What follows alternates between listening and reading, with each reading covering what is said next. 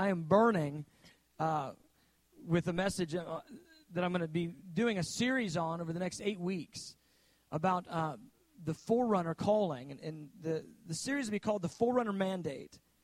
And I feel very stirred. I, my heart has been uh, locked in for a couple weeks on uh, the issues of being a people that uh, prepare the way of the Lord.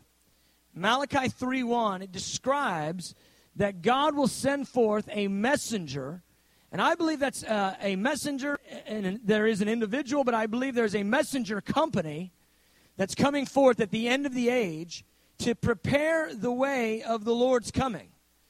And uh, I believe that's for all those uh, whosoever will.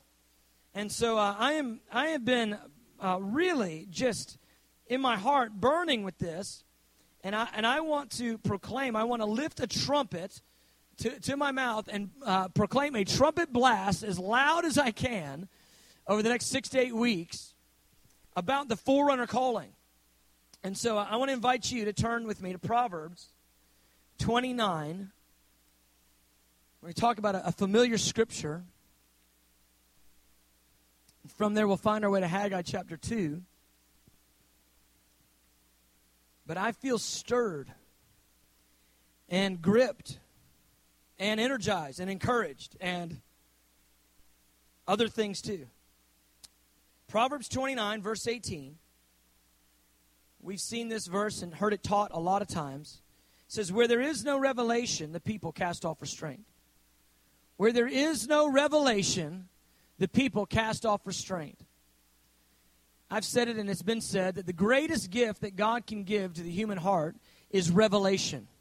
Revelation. God telling God about Himself. I mean, God telling people about God. God telling people about Himself is the greatest gift that the uh, human heart can receive from, from God. That we would know Him more, we would see Him in a more clear way. Our hearts would come alive in the revelation of who He is and Proverbs 29 is trying to tell us this that, and this word for revelation is prophetic vision. That it, there's, there's prophetic vision that's available to the people of God, and in comprehending the prophetic vision from heaven, the things that God wants to reveal to us, that it causes us to live in a focused and aggressive way. He says, without the prophetic vision, people will cast off restraint.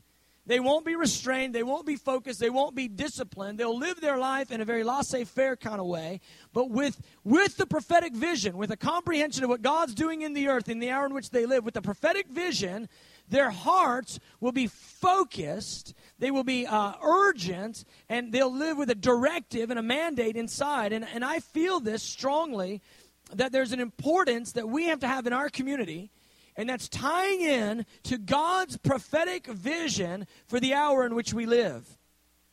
This, uh, this verse, many times we've heard it taught about you got to write out a five or ten year vision for your life. And I appreciate that, and I appreciate the uh, teaching that we hear on that. But that's really not what this verse is talking about. Uh, and just a little side note neither is the verse in Habakkuk chapter 2. Write the vision, make it plain upon the tablet. And we'll come back to that in a, in a later uh, session. But uh, those are not about getting a five to ten year vision, I promise you. Uh, there's something way broader that the scripture is trying to uh, uh dial us into with way broader implications than uh, just our little five or ten year plan. I believe it's good to plan, but I think it's good to plan with the uh, Spirit of God and the Holy Spirit directive and, uh, and then that way we can plan according to his will and not according to some kind of you know earthly desire to see our kingdom established. And so when he says in proverbs 29 verse 18 where there is no revelation prophetic revelation he's talking about the spirit of revelation resting upon a community of people so that they would comprehend the way of the Lord in the hour in which they live, and therefore have a lifestyle that reflects this, that they have the vision of God. The people, see, it's a corporate idea. It says, without the revelation, the people, they'll cast off restraint. They won't live focused. They won't live disciplined. They won't live with a directive and a mandate from heaven. So, therefore, this, beloved, we've got to comprehend the prophetic vision, the revelation of heaven for our day and our time as it relates to us as a community. We've got to comprehend what is it God's saying to the earth right now, and how does that apply to us in the house of prayer? I want to just propose this to you that the idea that night and day prayer exists, we've talked about this in, in at length and other times, but the idea that night and day pr- uh, prayer exists in Atlanta is a prophetic sign that God has massive plans for the city. He's given us night and day prayer as a mercy stroke. He's given us night and day prayer as a mercy stroke in this city because there's a time of great shaking and a time of great tumult coming. And night and day prayer is God's sign. Luke 18 tells us that it is God's sign that He's going to release speedy justice. Justice in a quick and a comprehensive way in a, in a, in a region. And so the idea that we're standing in a community that has night and day prayer as its centerpiece is a prophetic sign to us, not only of God's intention, of what He intends to do in Atlanta, but also of the hour that we live in the earth. And so here's here's how it goes for us. Because I, you know, I've been talking to the Lord about some things, and He's He's challenging my heart, and and I realize this that we've spent a lot of time uh, explaining our value system uh, and, and calling people to our value system to live it out day by day. Uh, we've called people to intimacy and to come alive in the knowledge of God. We've called them to the, the bridal paradigm and the father heart of God and comprehending God's desire and delight for people. And, and we express that intimacy by being a community that gives ourselves to prayer as the main and first thing we do. And so we express that intimacy with the Lord through the, the, the value of night and day prayer. That is our mandate, night and day.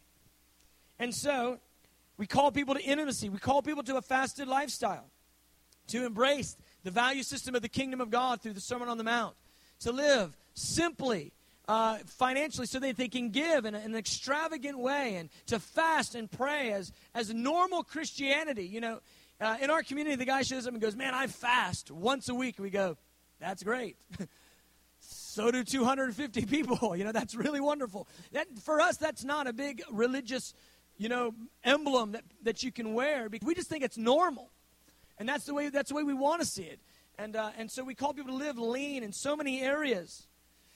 Give their best of their time and to give the best of their life to the Lord. They fast all the things that, that the earth, the, the world can offer them to go hard into God and, and live the fasted lifestyle.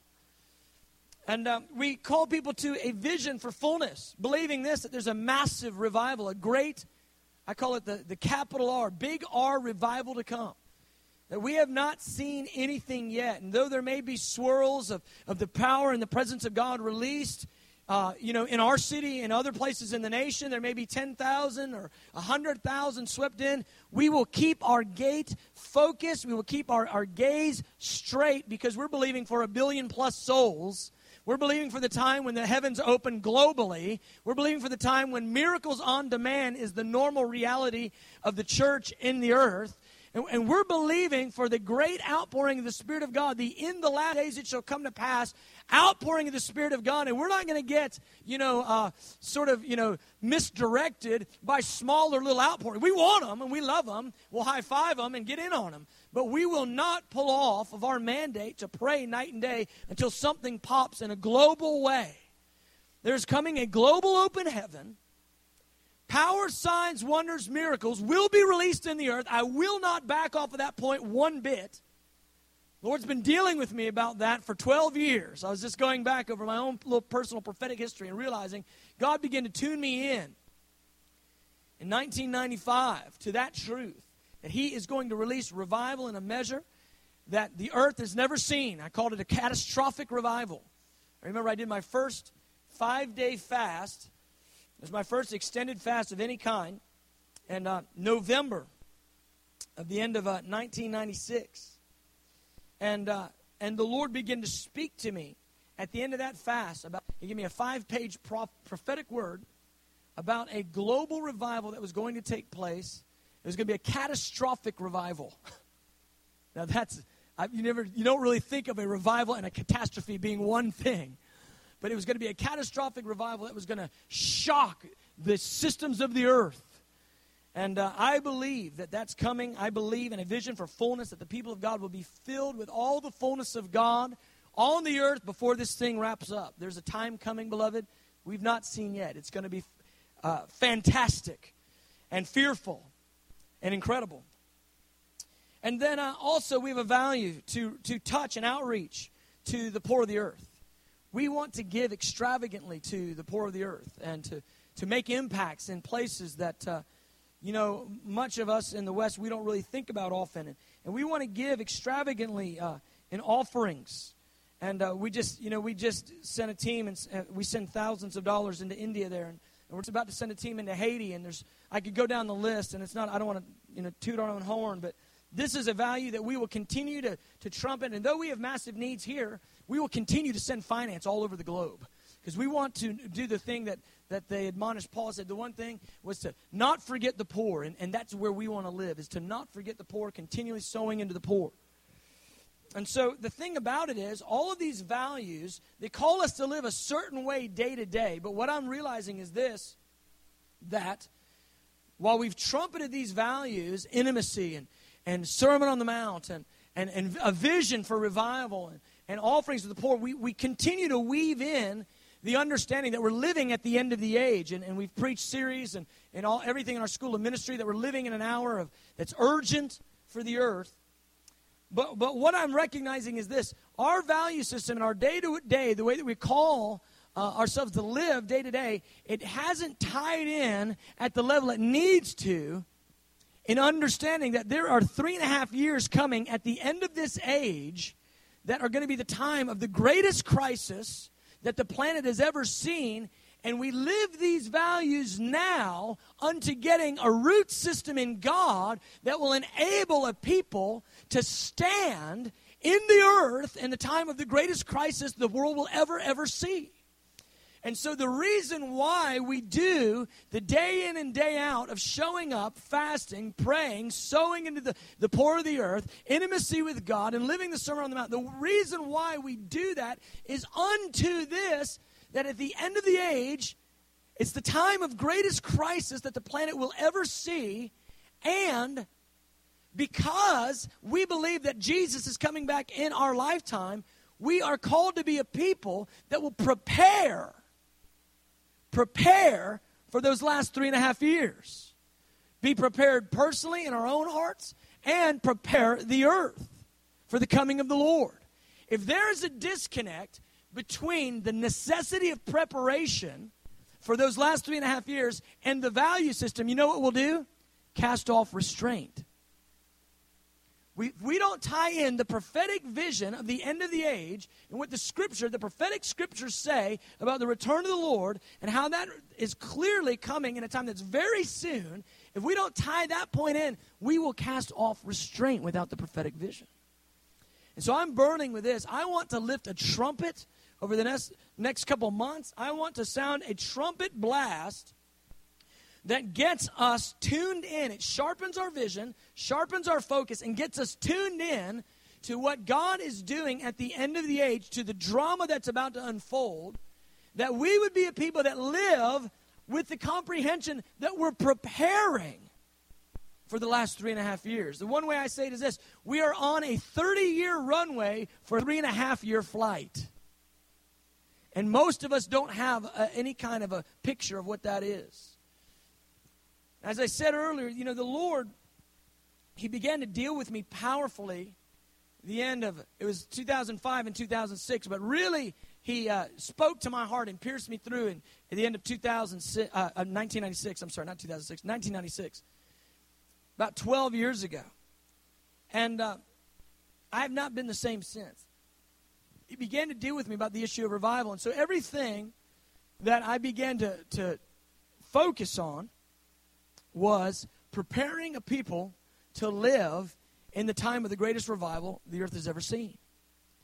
And uh, I remember just being gripped with it. And in about six months period of time, I read about 25 or 30 books on revival. I wanted to find out everything there was to know in the, uh, you know that there was out there about revival. I wanted to know about historic revivals, biblical revivals. I wanted to get my heart around this idea. And then when I did, what I realized was all of a sudden I began to carry a seed for revival. And when I would go into places, the power of God would be released.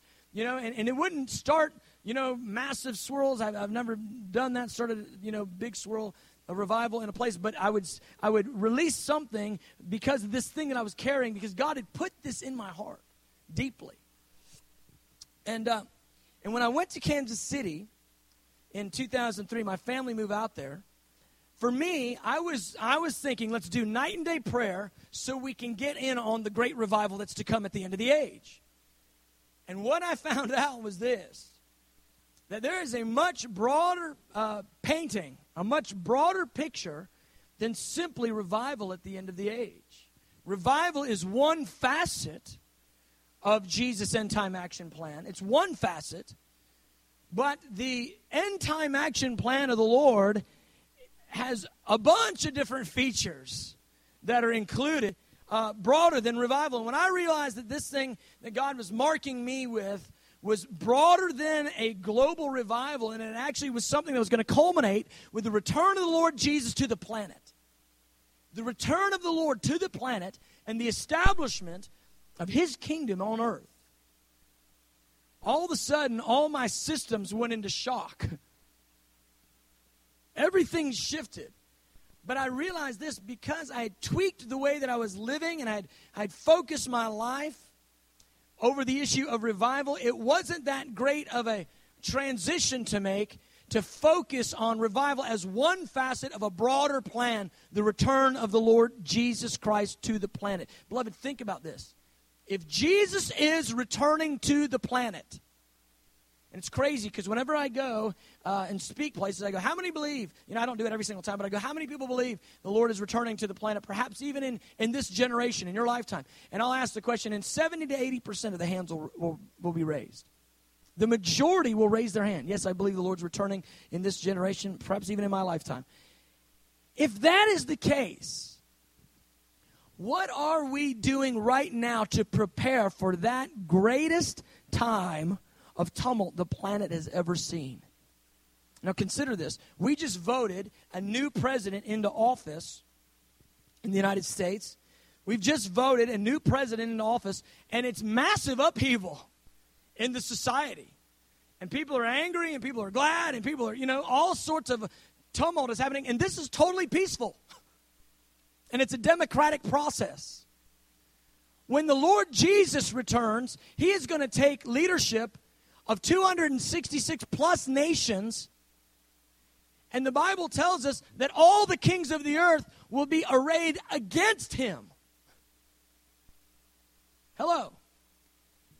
There is there is a hostile takeover coming of the planet by Jesus Christ.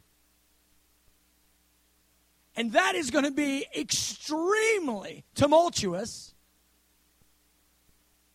And that is what we're to prepare for, beloved. The time of the earth, it's called Jacob's trouble in Jeremiah 30.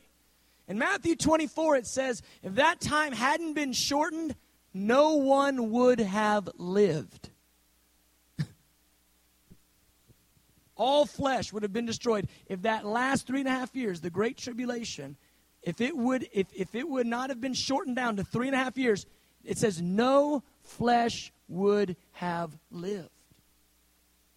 And that is the birth canal to birth the kingdom of God. It's, it's, it's going to be the uh, entry point for the kingdom of God to be released on the planet. And Jesus is coming back. Not, he's not coming back as the central. To, this is how my eschatology was that Jesus would be coming back as the central piece of a big revival. I tell you, Jesus is coming back as the central piece of a global revolutionary movement in which Christians will have to stand against uh, a usurper known as Antichrist.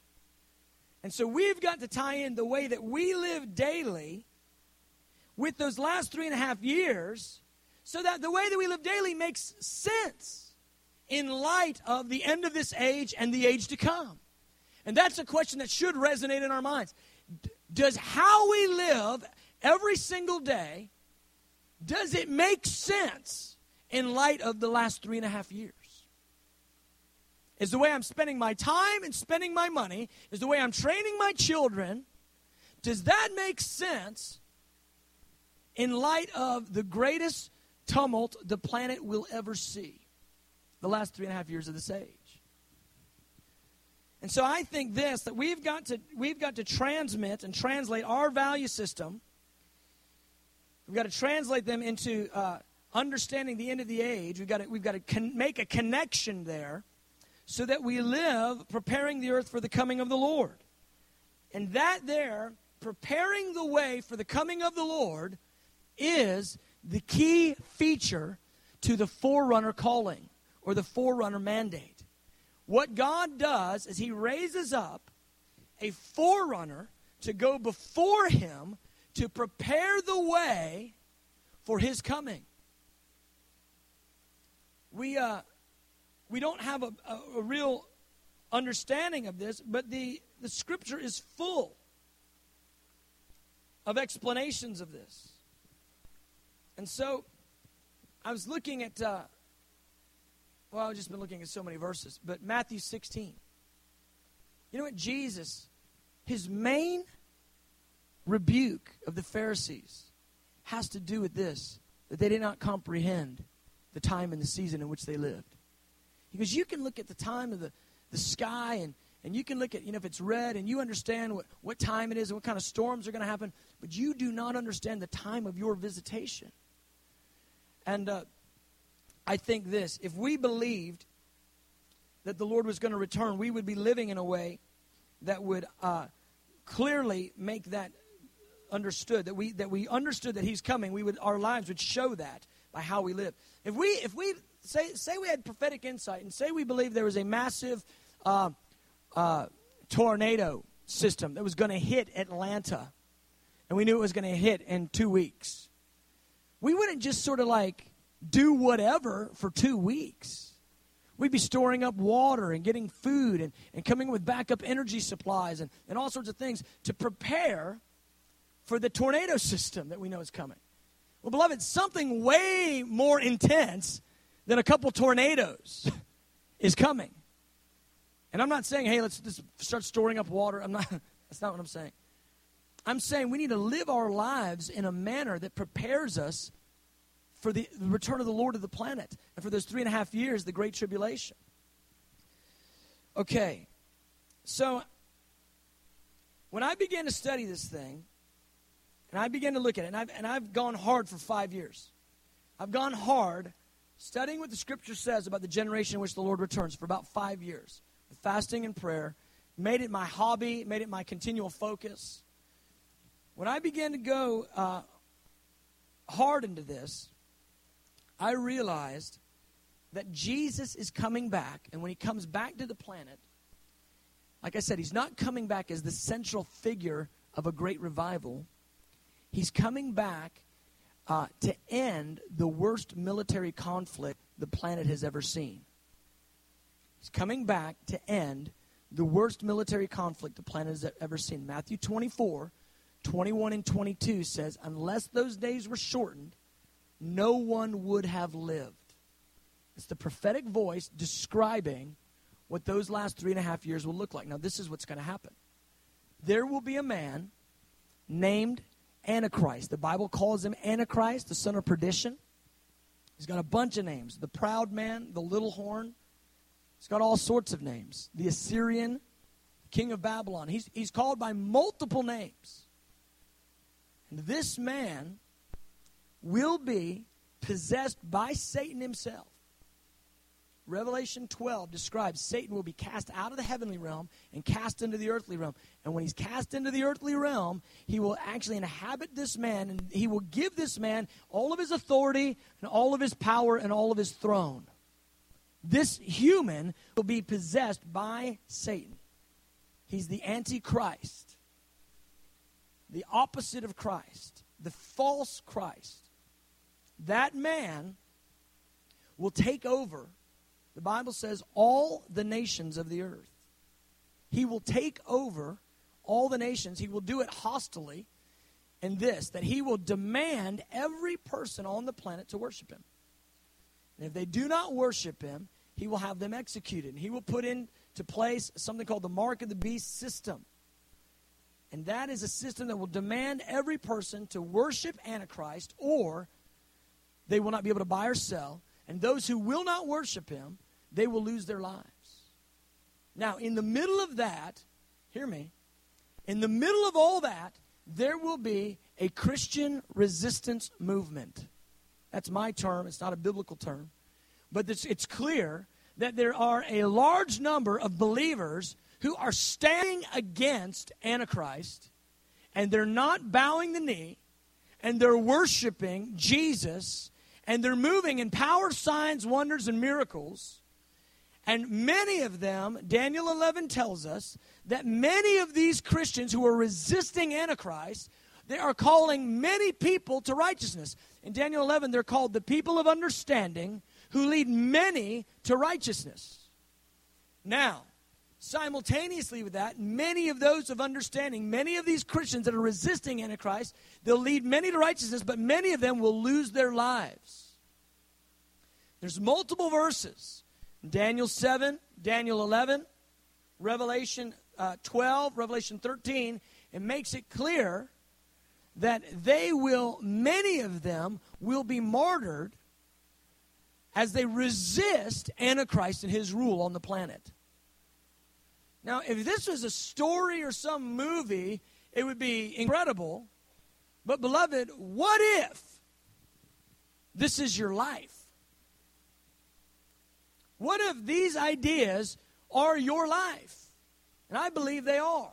See, before I explain that, if I would have taken Paul and said, How many believe the Lord's going to return in our lifetime? Well, we all believe that.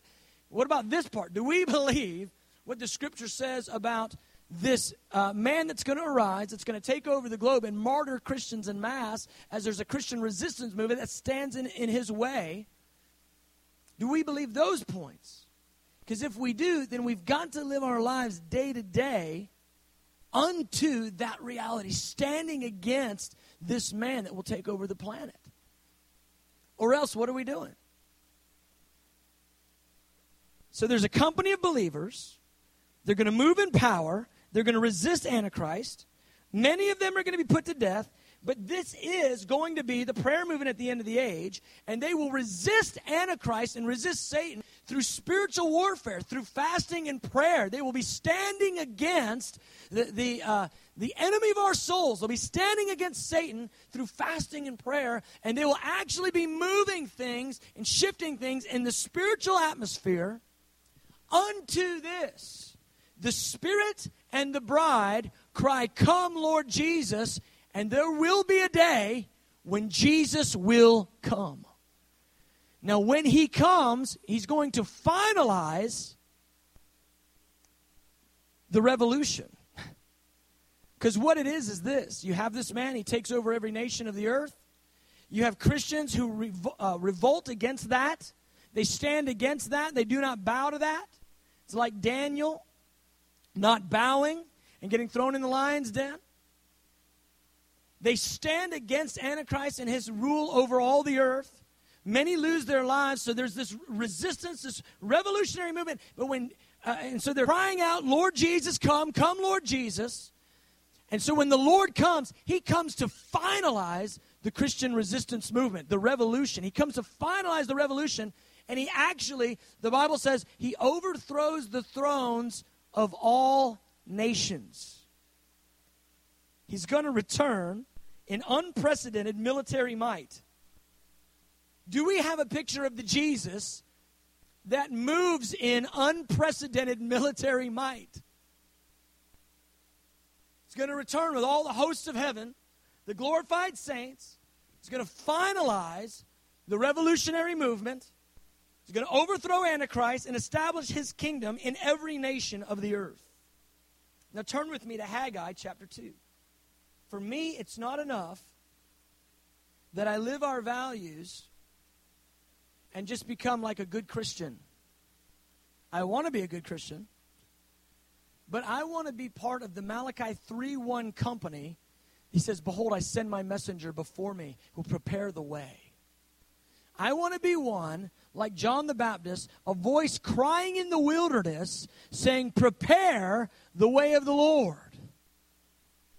We're going to go into these things. I, the, the scriptures are so clear. John the Baptist, while he was a fulfillment of being the messenger that goes before the Lord, he's clearly not the final fulfillment of it. There's clearly a whole nother uh, fulfillment of it before the Lord comes in dramatic power to release judgment on the planet. Now look at Haggai 2. I love Haggai. Haggai and Zechariah, they were prophets that prophesied to the nation of Israel after the nation returned from Babylonian captivity. It really wasn't the nation that returned, it was a very small segment 50,000 or so people. But after they returned, and they were given the task of rebuilding the house of prayer, rebuilding the temple of the Lord. The temple of the Lord had night and day prayer in it. It's supposed to have had it the entire time, but then you'd have kings that would turn away from the Lord and they would stop the night and day prayer. But they return from Babylonian captivity with 50,000 people to rebuild the temple of the Lord and set up night and day prayer again in Jerusalem. And this man named Zerubbabel, he was the governor, and he was given authority to lead the nation into rebuilding the temple and reestablishing themselves back in the land. Joshua was the high priest. He was the head of the religious system. Zerubbabel was the governor. He was the head of the political system, the governmental system. And so Haggai and Zechariah, they show up and they're prophesying. And what their prophecies are to do are to help the people have prophetic vision to build the house of prayer. That's what, that's what the book of Haggai and Zechariah are even all about. Giving prophetic vision to the people that are building the house of prayer to not stop, to don't quit, and to build the house of prayer. So when Haggai shows up, what's happened is this the people had laid the foundation for the temple, but they hadn't completed the work. They'd let the foundation sit there for 16 years. They laid the foundation and stopped the work and began to build their own houses and, and just do their own thing. And he goes through and explains the reason why there's famine among you right now, and the reason why your finances are failing and everything is going poorly and there's drought. The reason why is because you haven't built the house of the Lord. And that's what Haggai says. And so then he, he, he uh, brings the word of the Lord, the people repent, and they begin to build. And then he shows up and he says this in verse 3. He says, Who is left among you who saw this temple in its former glory? And how do you see it now? The point is, what does it look like to you now? Because there's several of you guys that went into exile that saw the, the, the temple before, and, and you're here now and you're looking at the foundations and, and what do you think about it? And the answer, it's a rhetorical question. The answer is they didn't like it. They saw how small it was compared to the previous temple, and their hearts were broken. They were, they were uh, wailing and weeping. It says, In comparison with it, with the former temple, is it not in your eyes as nothing? Because you guys are thinking this is nothing. And you don't comprehend the hour in which you live, you don't comprehend the significance of what it is that you're doing. Because it says nothing in your eyes, but this is so important. Look at verse 4. He goes, Yet now be strong, Zerubbabel, says the Lord, and be strong, Joshua, son of Jehozadak, the high priest, and be strong, all you people, says the Lord. He goes, and work because I am with you. I am with you. He goes, I'm giving you the same word. In verse 5, he goes, I'm giving you the same word that I gave my people when they left Egypt, that I am with you. Do the work. He goes, build, build the house of prayer. And, he, and then he goes, he goes, and I think it's, and here's why. Verse 6. For thus, the, the for thus says the Lord. I believe that's a Here's why you're supposed to do the work. For thus says the Lord. Once more, it's a little while. He says, It's coming. He goes, I will shake heaven and earth, the sea and the dry land. and I will shake all nations, and they shall come to the desire of all nations, and I will fill this temple with glory, says the Lord of hosts. From verse 6 and verse 7, those verses are unfulfilled prophecy. That temple which Haggai was prophesying to them to build, it was never filled with a greater glory. These are unfulfilled prophecy. What happened? Haggai, in the middle of calling them to build, he goes ahead, and the spirit of prophecy, uh, uh eschatological prophecy, comes on him, and he begins to point to the time that the temple will be filled with greater glory when Jesus Christ himself is actually in the temple ruling the nations. And what does he do? He ties the building of the temple in their day to the shaking that's going to come to the nations at the end of the age and the Lord Jesus ruling the earth. He goes, I want you to build because, and the point would be, you are a prophetic type, you are a picture of a prayer movement that's yet to come at the end of the age when they must build and the shaking will come on the whole planet. You know, Jesus, he hasn't shaken the heavens and the earth like he promised in Haggai. But I tell you what, the writer of Hebrews tells us he is. He quotes Haggai too, and he says he's going to shake everything that can be shaken. Beloved, that time's in front of us. The shaking is in front of us. It's not something that's happened. This is not historical, oh, that was nice what happened back then. It hasn't happened yet. And he ties it directly in the building of the house of prayer with the shaking that's going to come to the nations. Have you thought about what it looks like when Jesus Christ shakes heaven and earth? When he shakes everything until finally all the nations flood to him. They come to him. They call the desire of all nations. Well, he gives a little bit further insight in verse 21. He gets another word on the same, uh, right there at the same time. I guess it's a, a couple months later. He gets another word. Verse 21. He says, Speak to Zerubbabel, the governor. Speak to him and say this I will shake heaven and earth. I will overthrow the throne of kingdoms. I will destroy the strength of the Gentile kingdoms. I will overthrow the chariots and those who ride in them. The horses and their riders shall come down.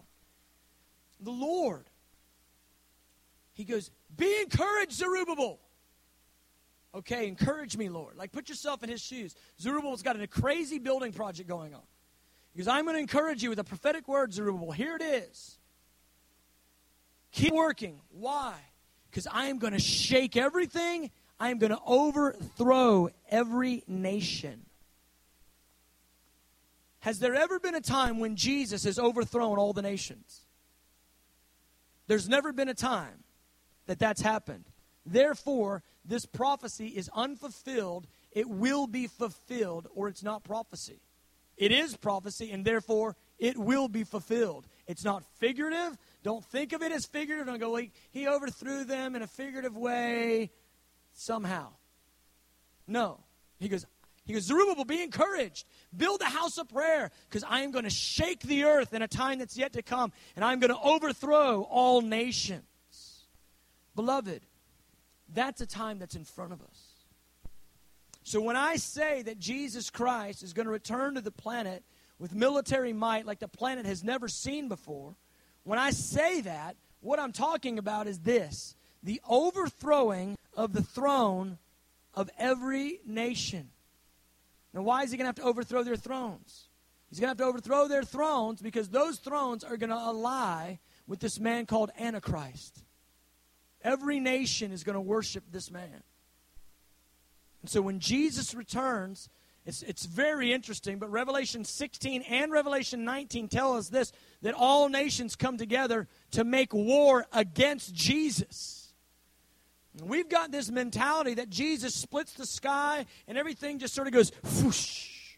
And we all turn into little fat babies floating on clouds, wearing togas, playing harps. But that is not what the scripture tells us. Scripture tells us that Jesus will land on the planet and he will begin to trod nations as a warrior king. And we have a massive disconnect, beloved. Oh, hear me. We don't get the God of the Bible. We, we've, what we've done mostly is we've made a God in our own image, a God that's palatable to us, one that we can receive, but we don't get the God of the Bible, the one who actually overthrows the thrones of nations. The God of Psalm 2 and Isaiah 63 and Jeremiah 23 and Jeremiah 25 and Revelation 19. I mean, there's so many chapters, and it describes God. It describes Jesus as the one who will overthrow kingdoms, He will tread them. He'll release the wrath of God on these nations that have they, they, they ally against him with Antichrist. And I, I've been meditating on these thoughts, but we have a great palate for Jesus, the one who sheds his blood for the nations of the earth. But we have almost no palate for Jesus, the one that sheds the blood of the nations. Isaiah 63 says, Who is this one coming up from Bozrah? With dyed garments from Edom. That's modern day Jordan. That's where that is. He's coming to Jerusalem. He's riding. He says he's striding across the land in the greatness of his strength. And the question, the prophetic question comes why are your garments red?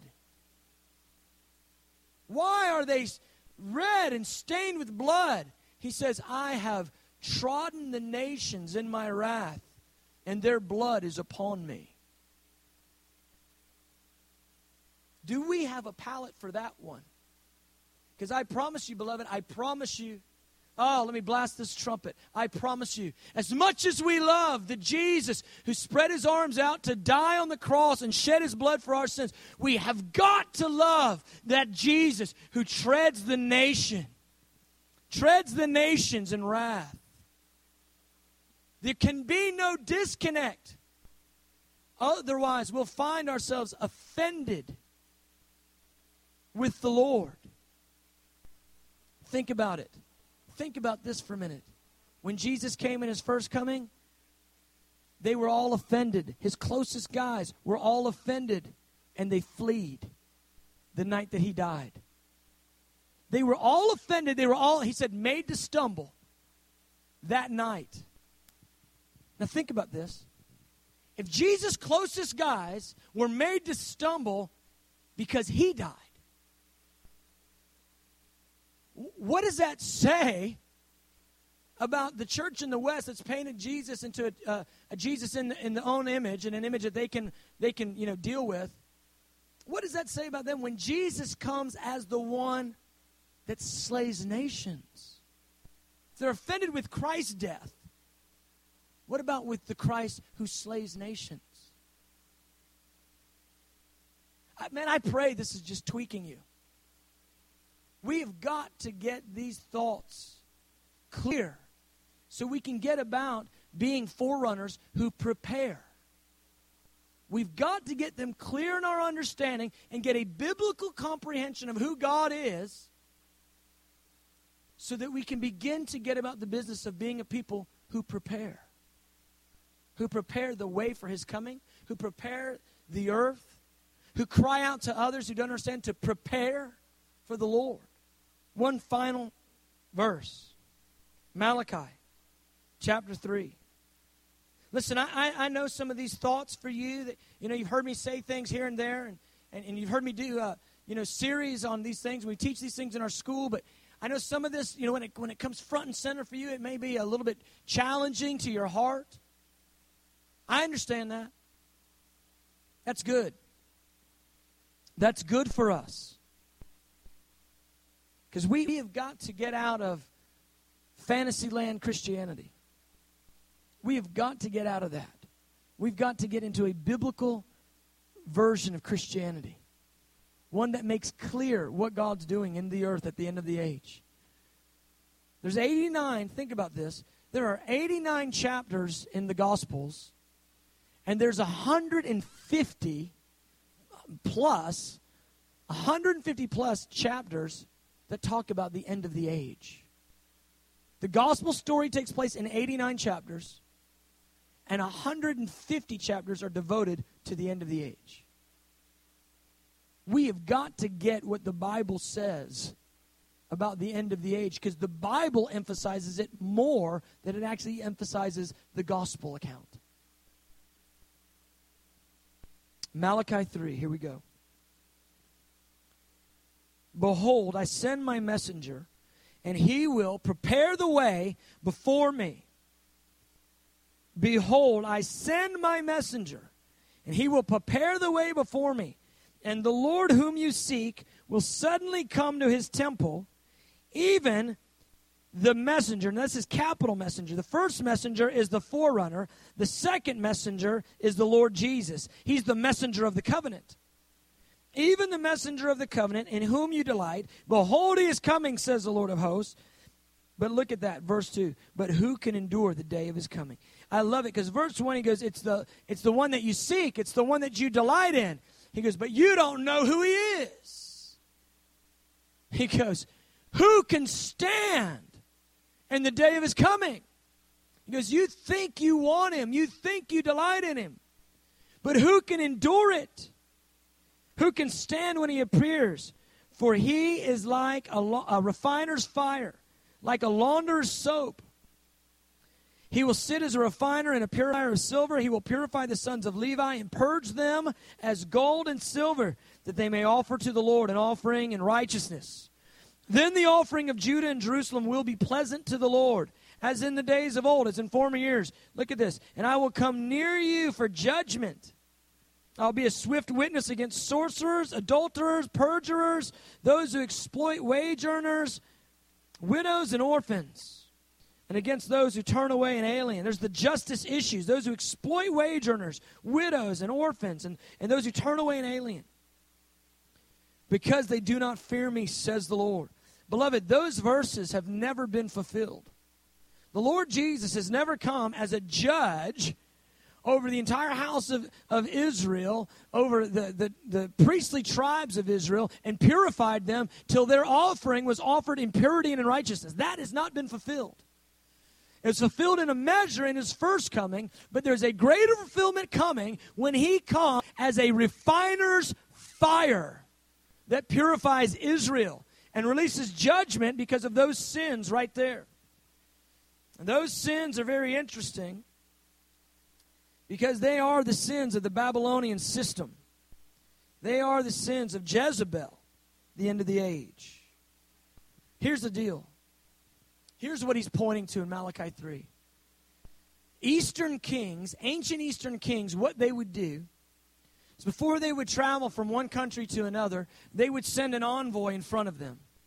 And that envoy would be the messenger for that king. And that envoy would go into that country and he would begin to prepare that country to receive that king. They would prepare his accommodations and his meals and the travel, and they would prepare the people to be able to receive the king in a proper way. And what's happening is this that there is a cry in this generation from the Lord to the church who will be a people who will prepare the way? That's the question. Will you be a people that will prepare my way? Because I don't see Malachi 3 uh, focus on one specific group. I see it saying, I will send my messenger, a messenger people. Habakkuk 2, when it talks about those that read the vision and run, that's a wide open group. Whoso, it's a whosoever will group who at the end of the age, they get pricked by the Spirit of the Lord, they comprehend the time in which they live, and they recognize the necessity for preparation a couple decades in advance. A couple decades in advance. You imagine if we've got 20, 30 years, 40 years? Beloved, we've got to get about the activity of preparation. God raises up the house of prayer. It's as a mercy stroke to the regions that the house of prayer is released to. It's in light of the great shaking that's to come. And then he calls forth a messenger people who will go for before him and prepare the way for his coming. And the thing is, beloved, he's not coming as a great revivalist. He's coming as a warrior king. He's coming as a warrior king. What kind of an envoy is necessary to prepare the nations to all be overthrown? I'm not talking about natural, uh, us doing natural military stuff. That's all left to the Lord. Vengeance is the Lord's. I'm talking about living in fasting and prayer with a revelation of the time and the season in which we live. I'm talking about em- embracing the value system of the kingdom of this king. I'm talking about loving Jesus extravagantly, intimately loving Jesus and getting to know him for real. Not only as bridegroom, but also as king and judge. And preparing the way, calling out to people and, and saying, listen, repent for the kingdom of heaven, it is at hand. And being prepared in heart and preparing the earth. I believe there's a mandate on an entire generation